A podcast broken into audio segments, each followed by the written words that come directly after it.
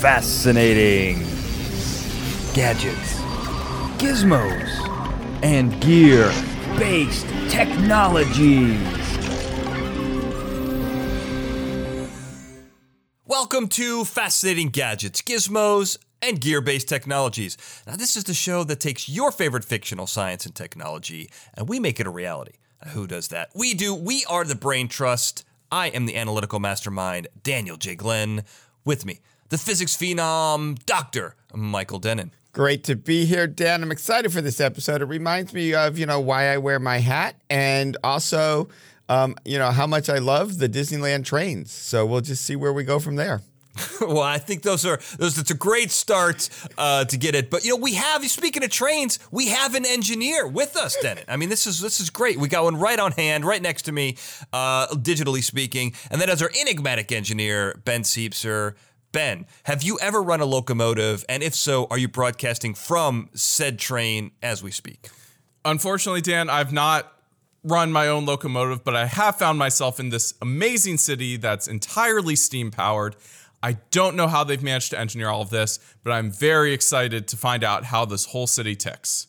Well, I think that that's going to be. Well, we're going to do that as a group, Ben. So don't take that. don't take that entire task on yourself. You know, Dan, I'm an overachiever sometimes, and but I'll, I'll let you guys help. yeah, let us get involved here. I don't want you to. We don't need to overburden our engineer. It's already too crazy in the world of steampunk, which is what we're going to talk about today.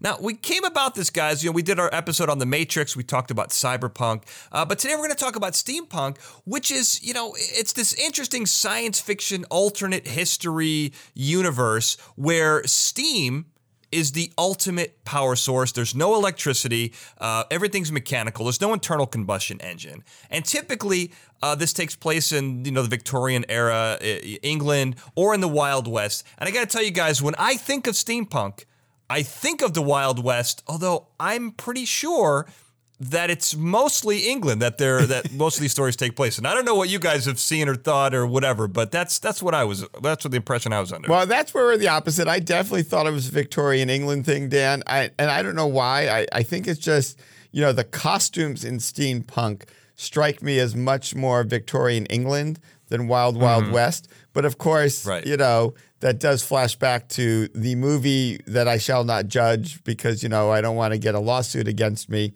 um, of, mm-hmm. of a similar name. So you know maybe sure. that's why the movie had trouble is it was not in the right physical location. I'm just I'm just gonna you know suggest that perhaps you know should have been in England. Well, no. Now, what about you, Ben? I mean, uh, what do you think? Of, did you have any thoughts on where this should take place, or, uh, or were you just kind of new to the steampunk genre? You, you know, when I think of like the steampunk cosplay, I see it, you know, the conventions. I definitely, it definitely is more I don't know. I feel like it's kind of a mashup of the two. I feel like it's Wild West in a sense meets Victorian era.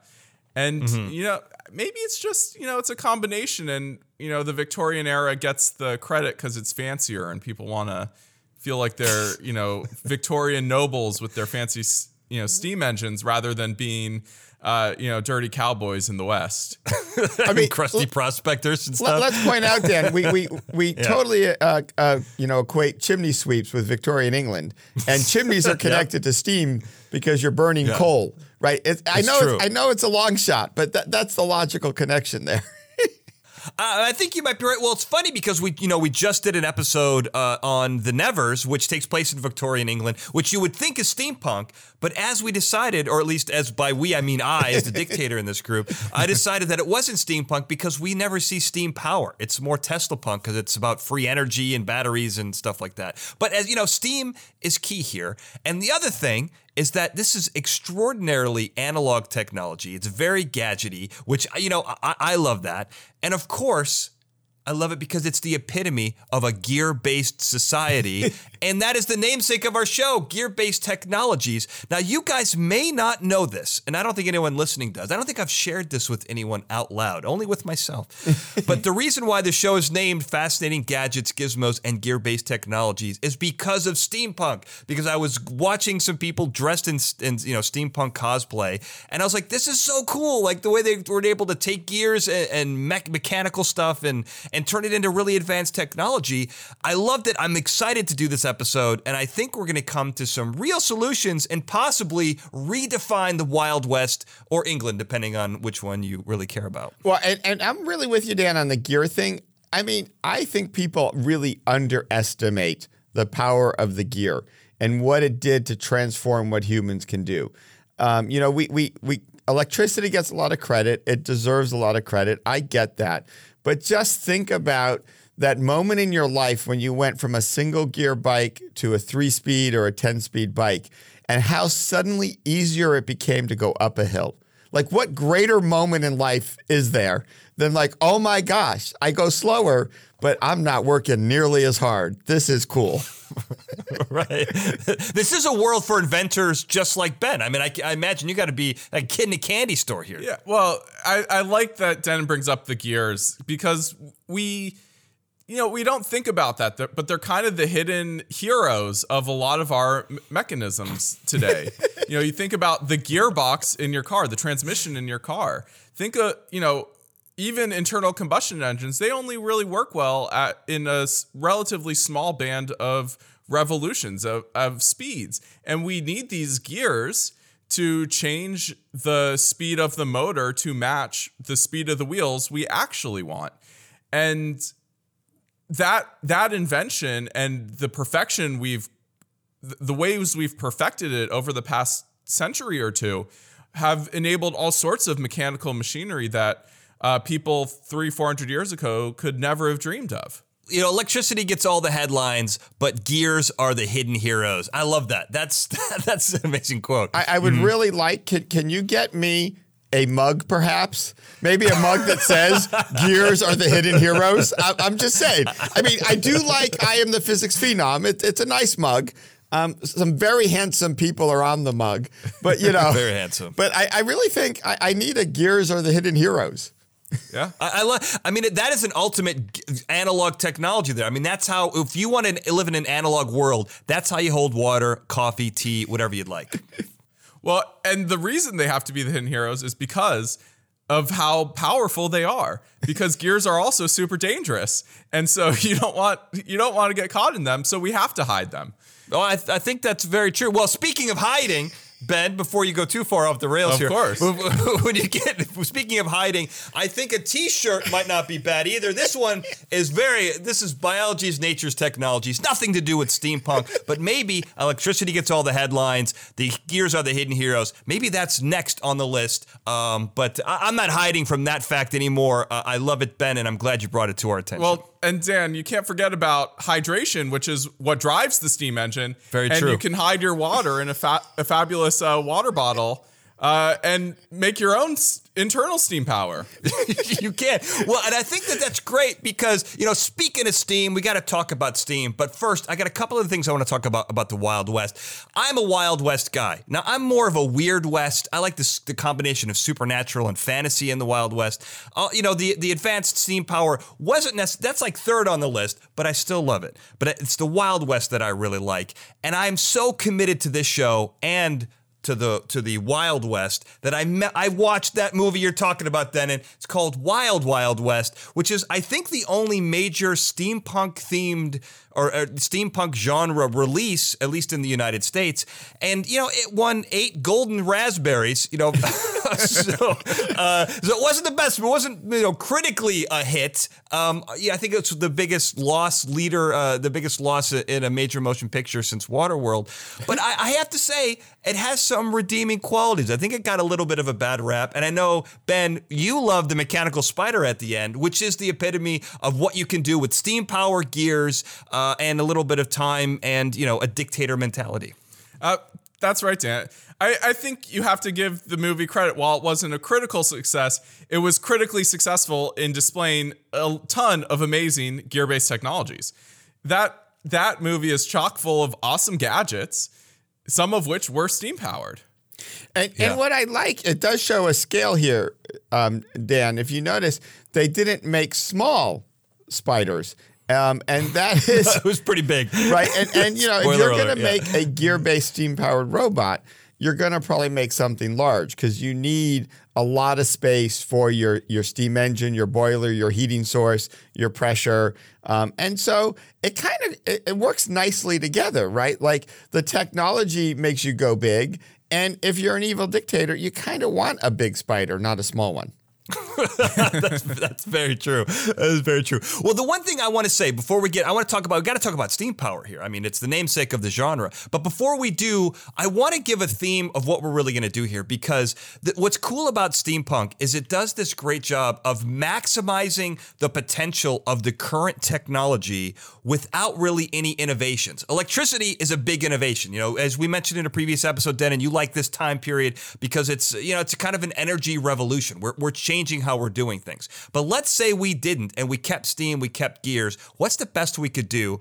And this is very similar. You know, in our Archive 81 episode, we talked about the PXL camera, which could take video recordings on an audio tape, which is maximizing the format. I love that. And I think that that's really what steampunk does. And that's why it resonated with me, why I was attracted to this genre. But let's talk about steam. You know, we got to talk about boilers, uh, you know, the, the steam power components. So, first of all, let's talk about the physics. How does steam work? Uh, like, what what is the physical stuff that's going on? And then how do we how do we harness that to get it to do anything for us? Well, I think it's it's really kind of two cool ideas, right? Normally, before you had this breakthrough in understanding thermodynamics, steam, heat, and the connection to work, we knew that if you kind of did work, you often generated waste heat. I mean, just think about it. Every time you work out, what happens? Your body gets hotter and you sweat, mm-hmm. right? Like that's the oh, for sure. Right. It definitely gets hotter. Dennin. Yes, that, that's the that's the epitome. That's the goal, right? right? That's the epitome of thermodynamics in all senses right. of the word. Exactly. um, now, what, what the breakthrough was was realizing this deep connection between heat and work, and the fact that you could take heat, you know, and use it to do useful work, usually by expanding a gas or pressurizing a gas and then sending it through something at high speeds. And, and so that is kind of the general idea. Um, if you take a gas in an enclosed space and it expands, it's going to move a piston, and that piston, that motion can now be used to do work. So the basic physics is very straightforward. Combine it, put a cool gas, or you know, start with water because then you can get from water to steam um, to even higher pressures, and and make the gas expand, move the piston, and then drive some other motion. And then you use all the gears and stuff to translate into the different things. So the physics is also really cool because that steam basic steam engine is really the foundation of setting the limits of the efficiency of everything and any motor you might build. So when you study physics all you really do is talk about the Carnot cycle this cool basic fundamental engine that is actually depressingly tells you the limits of your efficiency. No matter what you can do, you can only get so efficient and never make your professional motion perpetual motion. I can't speak. You can never make your perpetual motion machine. I had to say that slowly because otherwise I'd be moving too quickly. right. Your your mouth was in perpetual motion there, I think. But first of all, correction, it's a hot idea, not a cool idea. But Very, gotta be accurate. I Fair also enough. think, you know, someday we're gonna find that infinitely cold heatsink and you know, we're gonna get that hundred percent Carnot engine. Someday, and I believe we're gonna See, find a way. see, that's the difference here. You know, right? I, I will. I have to tell a short personal story. Uh, two gentlemen actually came many, many years ago to pitch their perpetual infinite source of energy machine to me, and um, and, so and- I already love this story. and I was I was I was unfortunately honest. They were willing to pay me um, to you know sort of evaluate their system, and I just said, look. I, I know the second law of thermodynamics, so I know it doesn't work. And they said, but look, wh- where does it fail? It makes a lot of sense. And I said, I don't know where it fails because you've explained something in a very complicated way that I can't understand. I just know it fails, and that's physics. now, Dan, they, they could have been hiding an infinite heat sink somewhere. They could there. have. They could have. Uh, oddly, they were using sand from the bottom of the ocean, so I don't think they were trying to hide any heat sinks. Well, I could tell you, you know, personal story. I first, my first story of the unexplained, how I got introduced to that whole world, was a story about a perpetual motion machine, which, you know, obviously the story is apocryphal because it wasn't created. There isn't, it's not possible. But I imagine, you know, it, has got to be possible in some way, shape, or form. But that's not the purpose of this episode. So when we've got Steam, we know we're not going to get a perpetual motion machine. How can we, what do we create? What does a Steam engine look like? And how can we utilize it to power stuff, Ben? Yeah. So steam engines have a few basic parts. There's the heat source, which, you know, let's use the old timey steam locomotive as an example, because I think we've all seen that. So you have a firebox in the steam locomotive that is usually powered with wood or coal or oil, and that burns water or burns water. It burns that fuel. That's amazing. Yeah. It burns that fuel, which heats the water in the boiler. Huh. So that firebox okay. will be surrounded with water to keep it cool. And also, then that exhaust will usually then go through pipes through the tank of water. And that will boil the water. The water then could, uh, gets collected into a steam collector at the top. You usually see these like kind of little bubbles on the top of the, the locomotive. Those are, are where the steam gets collected. And then you open valves and, and drive those pistons, which we talked about earlier. And then those pistons convert that motion of the pist the the pistons uh, linear motion which is back I and can't forth. tell if you're pitching a perpetual motion machine here. No, got very no, no. complex, Ben. This is a real I, thing. think, by the way, I think this whole topic has too many of the letter P's in it, and none of us can pronounce our P's correctly. I think that's the only problem we're having here, Dan. Yeah, yeah. The microphones are not yeah. loving it, but yeah. So the piston moves the moves back and forth with from the pressure of the steam, which moves that arm, which drives the wheel, and that's how the locomotive moves. And so, how can we? So, in a locomotive, you know, we, we know we're using it to turn wheels and, and move it forward. But I know, you know, th- the Industrial Revolution was based on the steam engine. You had a, you know, big boiler in these places, and you had all of these belts going to different rooms. You know, that was kind of like the mechanical equivalent of a power outlet. You know, what was that doing? What were we able to use it to to to do the work that Dennin's talking about? Well, I think just real quickly from the physics here, Dan, I'll say before Ben tells us how to actually build it, you know, the key trick in all of life was changing linear motion into circular motion or vice versa. Right. So we have in my house an old timey, I like, you know, Ben's phrase of that. I'll call it old timey sewing machine, right? That you don't actually plug into the wall. It has a pedal with a belt. And you would sit there and you'd pedal your feet up and down, and that would rotate this wheel and then the rotation would be turned to linear motion. And the sewing machine you know the little needle would go up and down like we all know. And now you're you're sewing um, sort of by you know at a higher speed and more power because you've generated it through your legs and belts and gears instead of just your hand and a needle right? And what the steam engine does fundamentally is simply replace people power um, with steam power. So everything we had sort of figured out up to that point, whether it was a weaving machine, a sewing machine, you know, other types of assembly um, that we could do, is all basically either moving things up and down or moving things in a circle.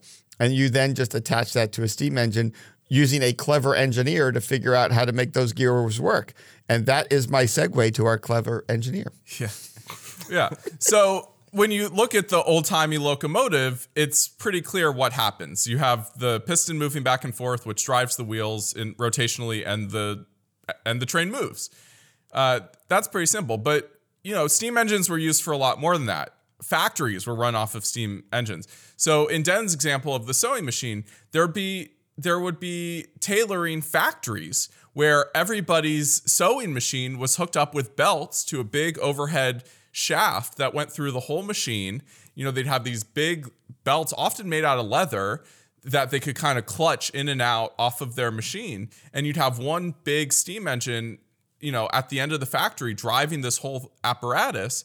And that is how you would get uh, this rotational motion of the steam engine to everybody's individual workstations.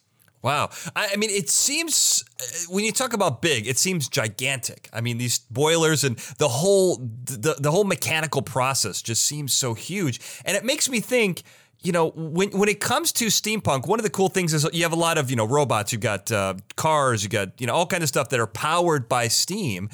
But you know, when we look at now, we've got internal combustion engines, and they can be very, very small, you know, and still run a run a car. But these steam engines had to be huge.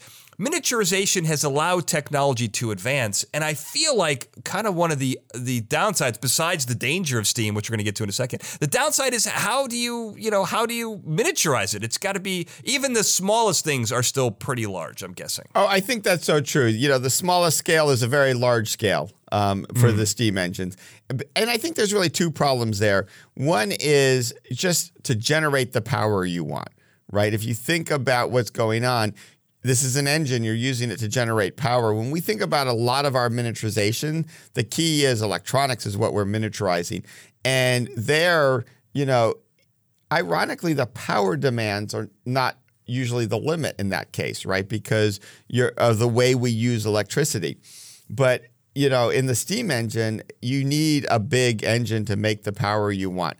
And you need the heat source, and it's really hard to shrink a heat source. So, you know, it's really fun because in the modern, Right. it's really, yeah, it just is, right? Yeah. You know, in, in the modern world, of course, scientists always like to make things either super small or super big. And so there are scientists who, for fun, make really teeny steam engines um, with using lasers and other pieces. And they fully admit it has no practical value whatsoever. There's nothing you can do with it.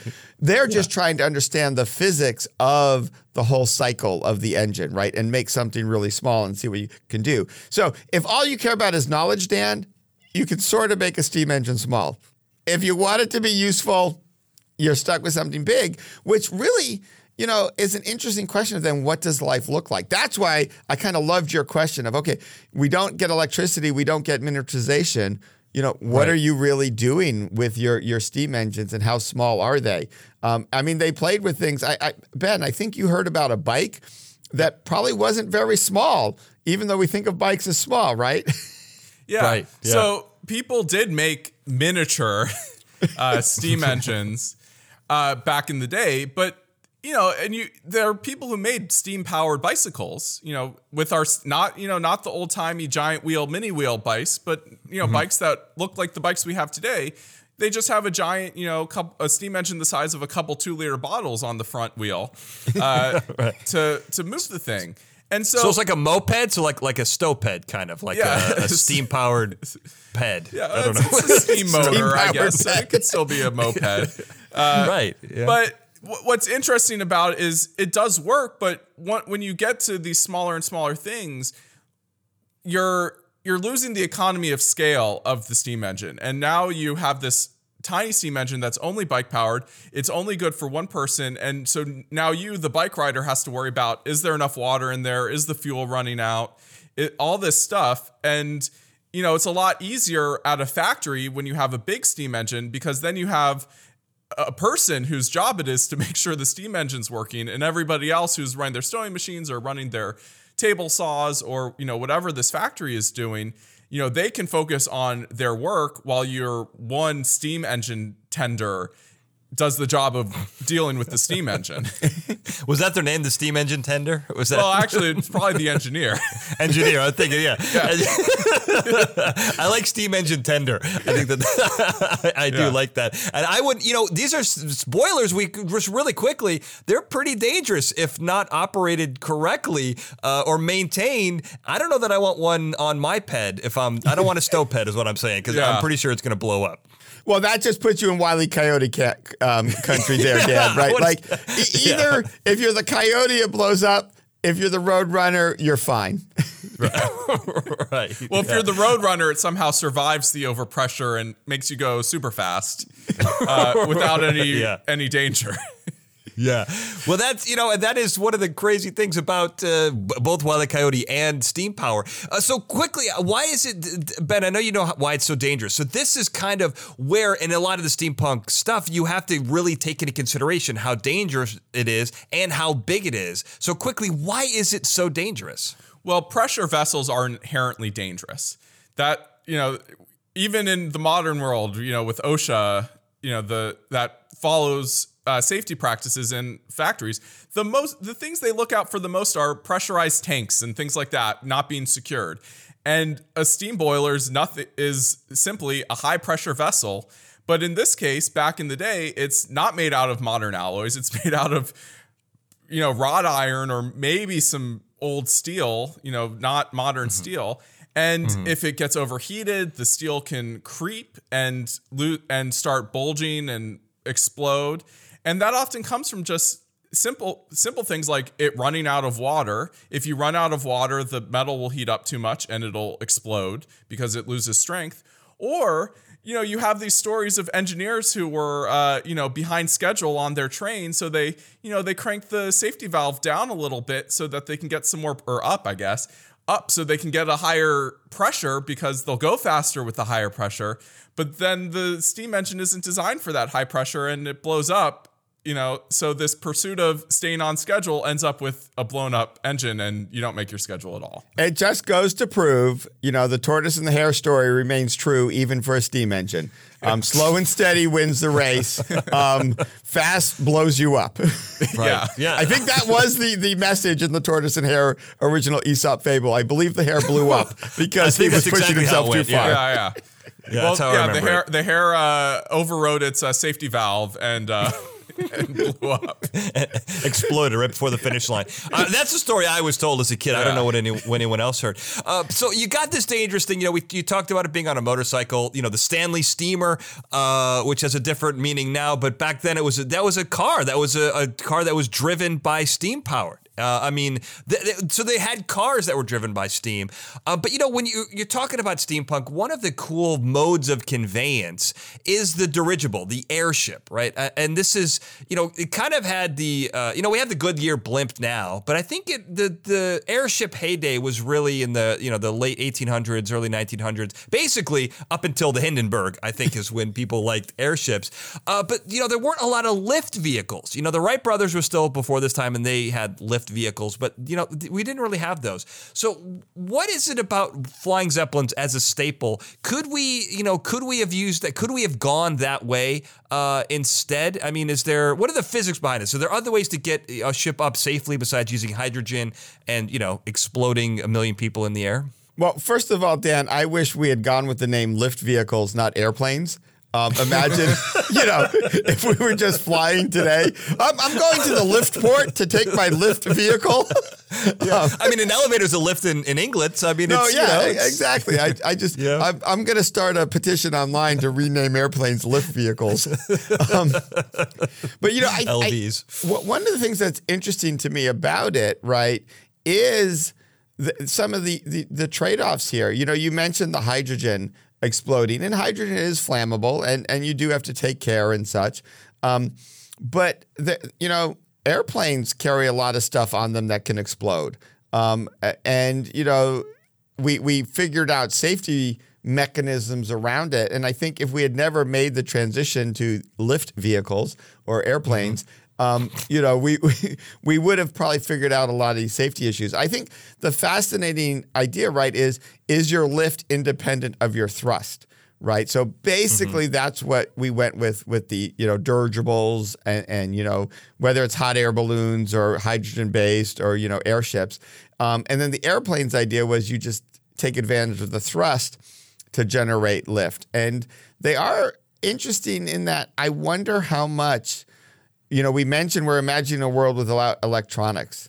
And it mm, really strikes me, I had never thought about it until we discussed this episode, how much electronics allows you to reduce the fundamental weight on your airplane so that you can get thrust that generates enough lift.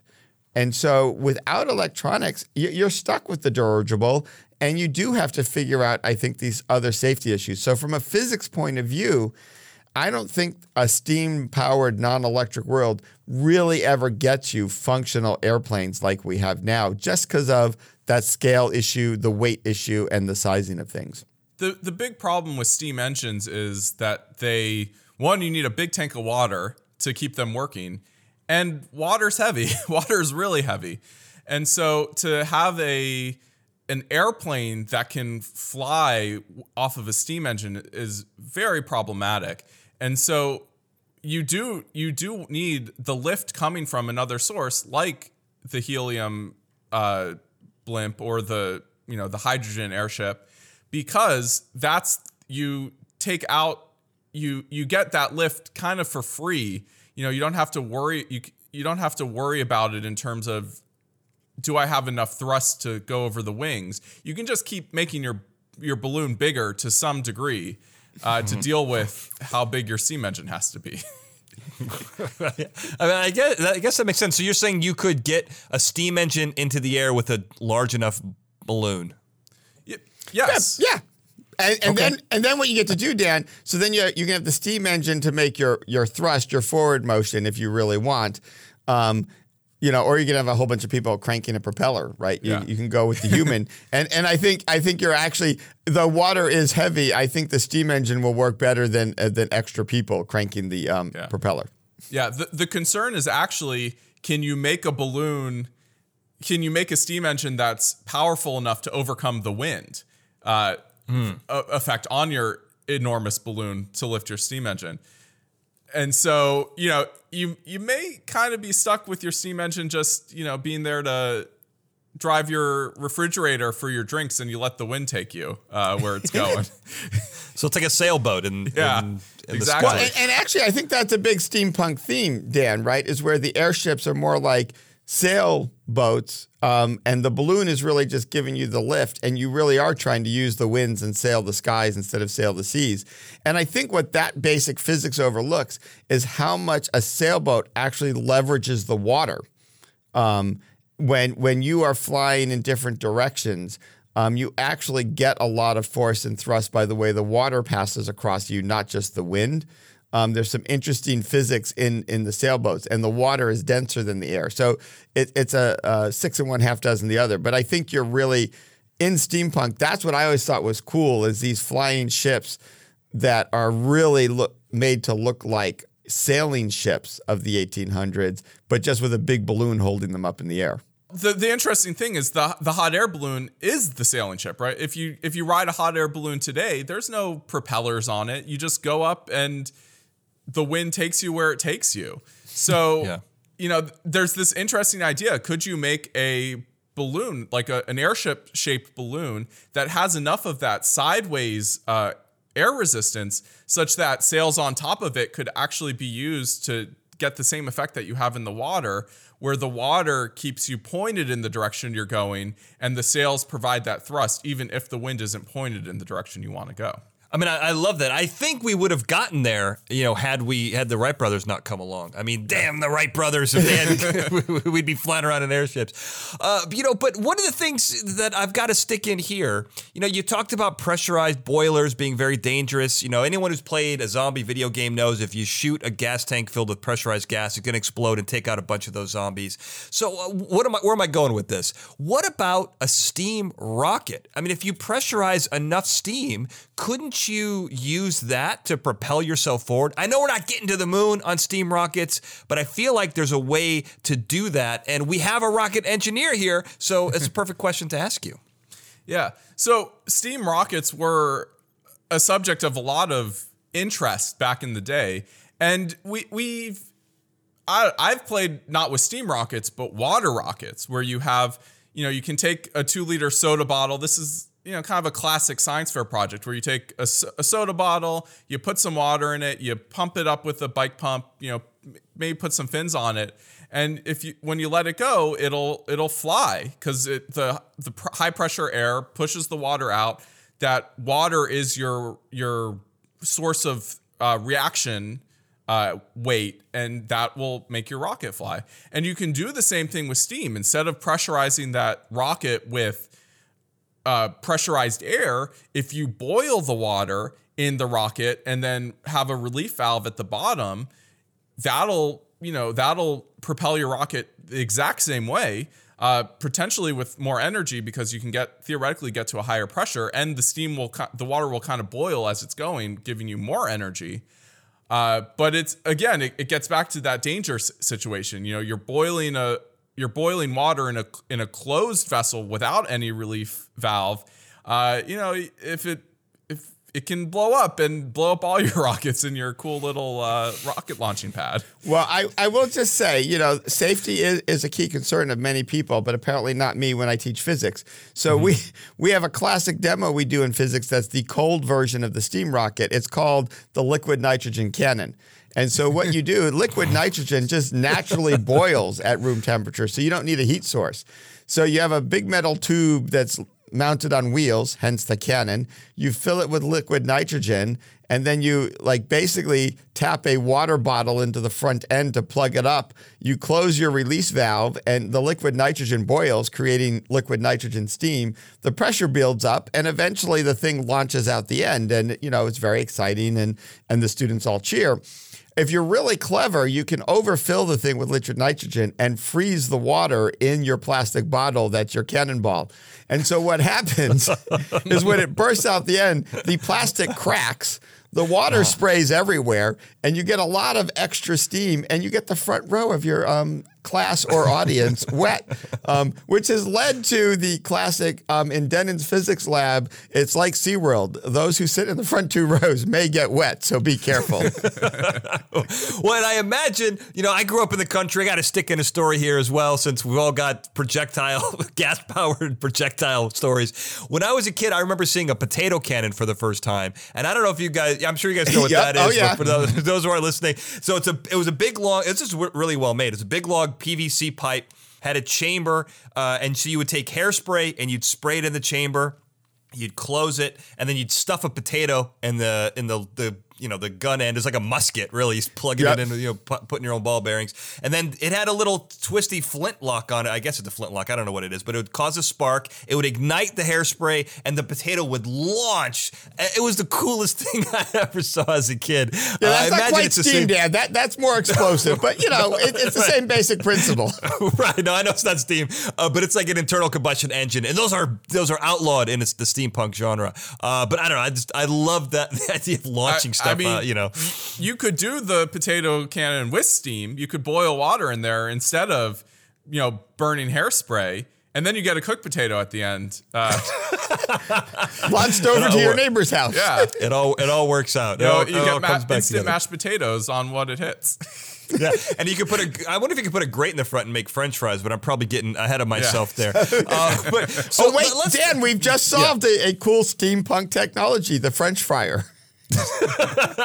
I did it with hairspray. Get that nice little uh, Aquanet, that Aquanet hint, hint to Aquanet uh, on the way out. Uh, but you know, we talked about gear-based technologies, right? You know how I love it. I named the show after gear-based technologies. We can't get out of the steampunk genre without talking about the mechanized computers. I've mentioned a few times about my admiration for the ant. I can't say it properly, uh, but the Antikytheria mechanism. This was the ultimate in gear-based technologies. This ancient Greek device that could tell you the constel- where all the constellations were going to be for hundreds of years into the future. Uh, this is, you know, I even think pocket watches are, are- really cool. Uh, but you know, you get to when we're talking about steampunk, how do we make this advanced? You got Charles Babbage's analytical engine. Now, obviously, I love the name analytical engine. That was what I was going to call myself before I settled on the analytical mastermind. uh, but this is, you know, it's a punch card based computer. And its purpose, I love this. I want to read this before I move on.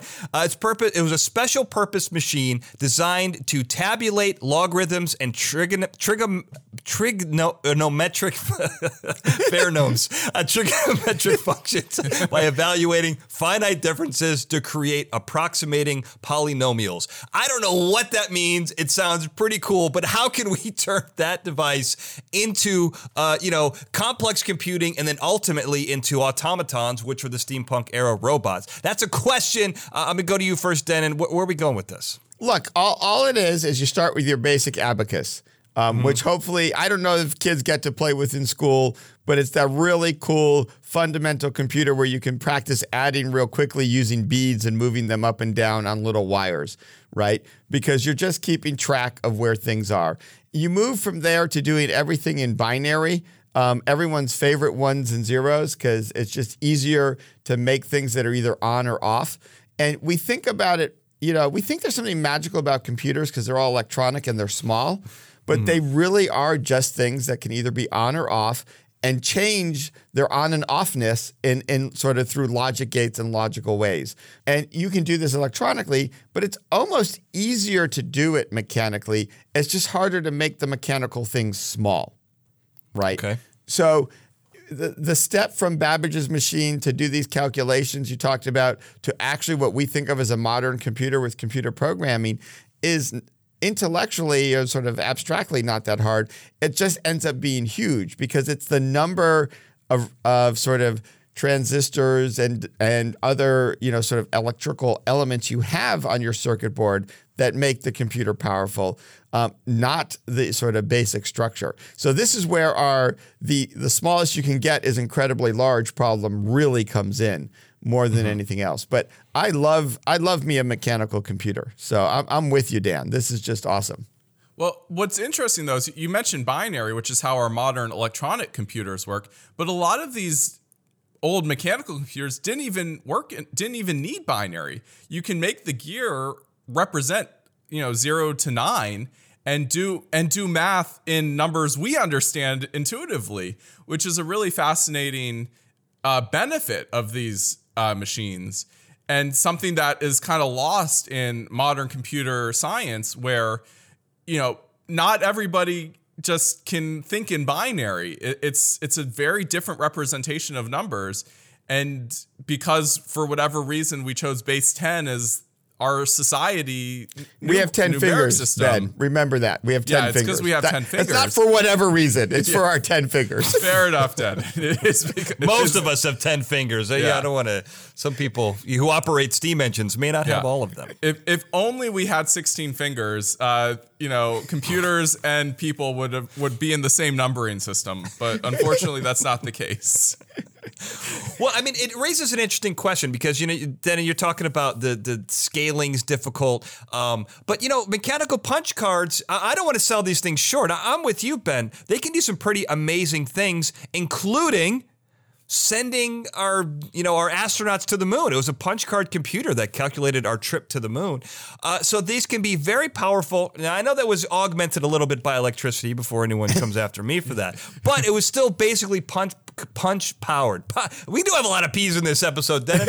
Uh, but I, I I think this is really amazing because it was going on then, but the next step up that we have to go through is we have these punch powered computers how do we turn it into an automaton? Another great thing, steampunk, are these automated, these robot figures that are, you know, gear-based robots. Uh, you know, I, I love the orchestrons. These are musical devices. Uh, here in Los Angeles, there's a great museum called the Nethercut, and in it they have these gigantic wooden cabinets with a full orchestra. I mean, a complete orchestra in them, and kind of like, you know, a, a much more elegant and beefed up player piano. You could stick in a punch card equivalent, and it would you know, you got an orchestra, you got a 10 piece orchestra playing music in this gigantic cabinet, all through gear based technology, all through analytical engines.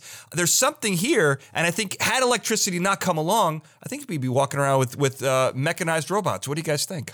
Well, you know, Dan, I really think so, except for one twist. Uh, this is actually, in my mind, best done pre steampunk, right? This is a mm-hmm. case where I would rather base these on the sort of analog equivalent of the battery, which is the spring storage device.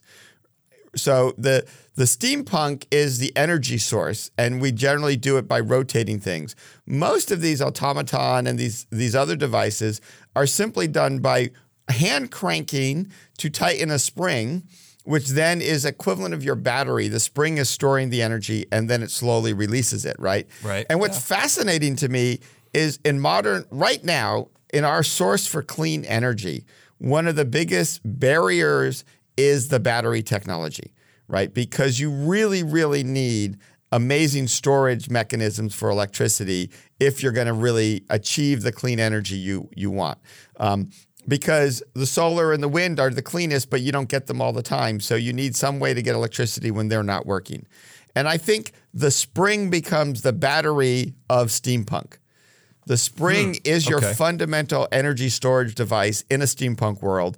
And you would have seen great advances in material science around making better springs that can store energy for longer so your automaton or your orchestra will work longer.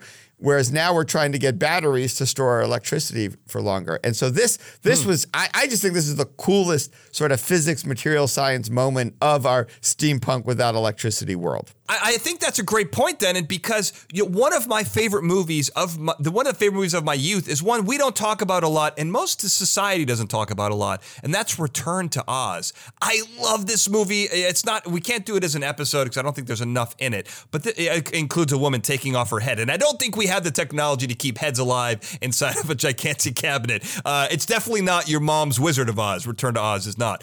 But the one thing they have in this in this movie is a robot named Tik-Tok, and he's so cool because he's this gigantic copper steampunk robot. And he's got three turn cranks in the back, uh, keys or whatever you call them, and you twist them, and one's for speech, one's for movement, and one's for brain activity, right? Like one's for for the brain. And this is great because it's doing what you're talking about. Then, and it's it's power using springs to power up the steampunk robot. And then what's great is there's great comedic moments where you know the brain runs out while the mouth is still moving, and you know he sounds a lot like me most of the time, right? With brain, brain shut off. Uh, but it's you know it's a great idea, and I think you're right, Dennin. This is the way to do it. Um, ben, is this would we have gone in this direction? Is this what would have happened if we had you know if Edison Tesla had never come along and electricity would have been a thing of the future?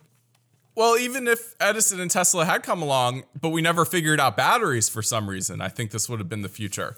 because the storage of energy in springs is a pretty good way to store energy. It, it- it's not necessarily very efficient, but you know, if you don't have anything better, that's kind of what you're left with. And so I, I'm, I'm kind of, I, I, I wasn't ready for this. I wasn't ready for Dennin to bring in this.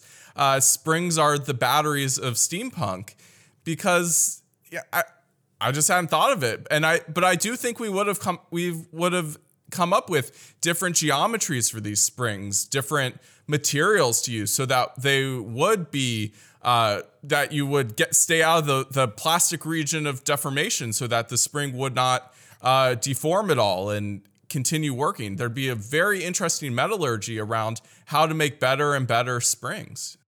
Well, I think that the the plastic area of deformation is a place I don't ever want to go. Uh, I don't know about you guys, but it's a very dangerous place. Don't ever step foot there. Well, this Uh, is the problem with Plastic Man versus Elastic Man, but that's a whole different episode. That's a whole different. That's a whole different show, Dennin. That's a whole different show.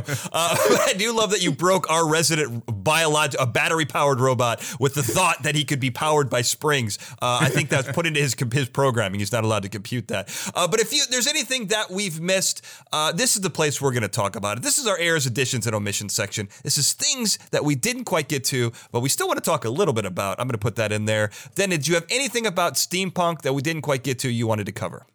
Well, I just, you know, I really like the look of steampunk. And and I do wonder, you know, steampunk often has goggles, right? I, I you know, we talked lot about cosplay. There's a lot of goggles in steampunk, and it just makes me wonder: Did they really think that's what's going to protect them from the explosion of the boiler? I mean, I assume that's what the goggles are for, um, because obviously, you know, you don't want your goggles fogging up or steaming up. There's a lot of steam around, so the goggles, you know, are problematic from that perspective. Um, so I just, I the, the goggle thing looks cool. Don't get me wrong. I like the look, but I don't understand it. It's it's the one piece, you know, like I say, as I mean, but let's face it, you know. I, I'm a practicing physicist at a university. We care about safety all the time. You can't be in your lab without goggles, um, even you know, even if they're not going to protect you from the exploding boiler. So uh, the the goggles, you know, the, the goggles are the element here that I'm trying to figure out their use. I understand the physics of goggles. I want to be clear about that. It's not the physics that's confusing me. It's actually what is it just a style, or is it actually practical? I think it's a style. Uh, I do, and I do think even I understand the physics of goggles. Uh, I'm not 100 percent sure, but I think I understand most of it. So I'm def. I guarantee you understand it. Then this is not a comprehension issue. I think it's an aesthetic issue. I think you're right, but I, I like them as well. Uh, And so it does you? make me wonder, Dad, on, on Yeah. your fascinating noun episodes because I love the ones on fashion. Uh, uh, have you ever have you interviewed a fashion expert on goggles, or was it just ties and shirts and collars? Well, we talked about the Victorian era, but because Steam wasn't powering everything back then, I mean, we didn't we didn't talk about goggles. I might have to revisit it uh, and discuss why copper goggles are, are used. Uh, I love them because you know uh, my favorite characters in all these fantasy worlds are tinkerers, and everything's always exploding. They're always running around with explosives. You know, why prospectors didn't have them, uh, I'll never understand. They're always running around with nitroglycerin, uh, and why not face masks? Well, we could we could talk about goggles forever, Den, and I don't know why they didn't even have face masks, but what about you, Ben? Did goggles bother you this much, or was there anything else you wanted to talk about that we didn't No, quite I, get to? I think I think it's important to think about goggles because in the steampunk world, you know, you you have the risk of things exploding all the time, and that eye protection is important. And you know, a, a face shield would definitely be better, but you know, in the absence of you know face shields, yeah, wear those goggles. Another thing to remember is, you know, especially in a world where it's it's coal based, um, you know, you're going to have a lot of soot, and a lot of that stuff is kind of acidic, and you don't want it getting into your eyes; it'll sting. And so, having those goggles will also protect your eyes from the kind of crummy uh, atmosphere that's going to be around in this steampunk world. well, not your lungs. It won't protect your lungs, but it will protect your eyes. Yeah, you should probably have a mask too. well, uh, speaking of explosions, when I thought, you know, I watched Wild Wild West, one of my favorite parts of that movie was there's this old general who must have had his ear blown off, and they've attached like a little horn, like on the old phonographs, right to his ear. I thought that was a great use of a prosthetic. Uh, I wish they would have kind of done more with that. I thought that was really cool. Uh, but is anything about steampunk that you think that we missed that you want to tell us about? You can get in touch with the show. We're on social media, easy to get a hold of. You can find the show on Twitter at F Triple G BT Pod. We're on Facebook at F Triple G BT. But of course, you can get in touch with us individually. Dennin, where can people find you? Well, you can find me on Twitter and Instagram. Just flip my name. It's at Dennin Michael. And then on Facebook, I'm at Prof Dennin Michael. Ben, where can people find you? You can find me on all the major social media networks at B Siepser. How do you spell that? Spell that B S I E P S E R. And I can be found on Twitter at Daniel J. Glenn, on Instagram at the Daniel J. Glenn, and on Facebook at Analytical Mastermind. And if you have any questions you want us to answer, you can contact the show via Steampunk Era Technology, i.e., email, and that is questions at fgbt.com. And as you listen to us on your favorite podcast platform, make sure you rate and review and double check that you're subscribed. And if you're watching us on YouTube, hit the like button, subscribe, and ring the bell so you never miss an episode and you help us out with that algorithm. And, and finally, this show contains powerful scientific information that can be misused by those hell bent on world domination or time alteration, to be perfectly honest. Now, remember, before you make your decision, you want to try to be a superhero, not a supervillain. So until next time, thank you for listening. Fascinating Gadgets, Gizmos, and Gear Based Technologies is a Glencoe production and is produced by me, Daniel J. Glenn. The Fascinating Gadgets, Gizmos, and Gear Based Technologies introduction was produced by Daniel J. Glenn and Paul Springers, with music and sound design written and performed by Paul Springers. Now, of course, if you're listening to this episode and you've gotten this far, you're going to want to subscribe. Well, how do you do that? We're on all the major podcasting platforms, including Apple Podcasts, Google Podcasts, TuneIn, Stitcher, and Spotify. But if you're not already subscribed to those platforms, I made it easy for you. Go to our website, fgbt.com. You'll find links to those subscribe buttons and also links to our social media, both for the show and for our individual experts, the members of the Brain Trust. That's all right there fgbt.com. And before you leave, don't forget to check out our other episodes. You can find the link at the top of the page for everything we've got, and you'll notice that we've got both a YouTube version and an audio only version. Depending on what you like, we got it for you. And if you do like those videos, you can go ahead and subscribe to those as well. We're on youtube.com backslash Daniel J. Glenn. And once again, if you like this show, you're going to like everything that I do. Go to danieljglenn.com to find out more. Thank you for listening.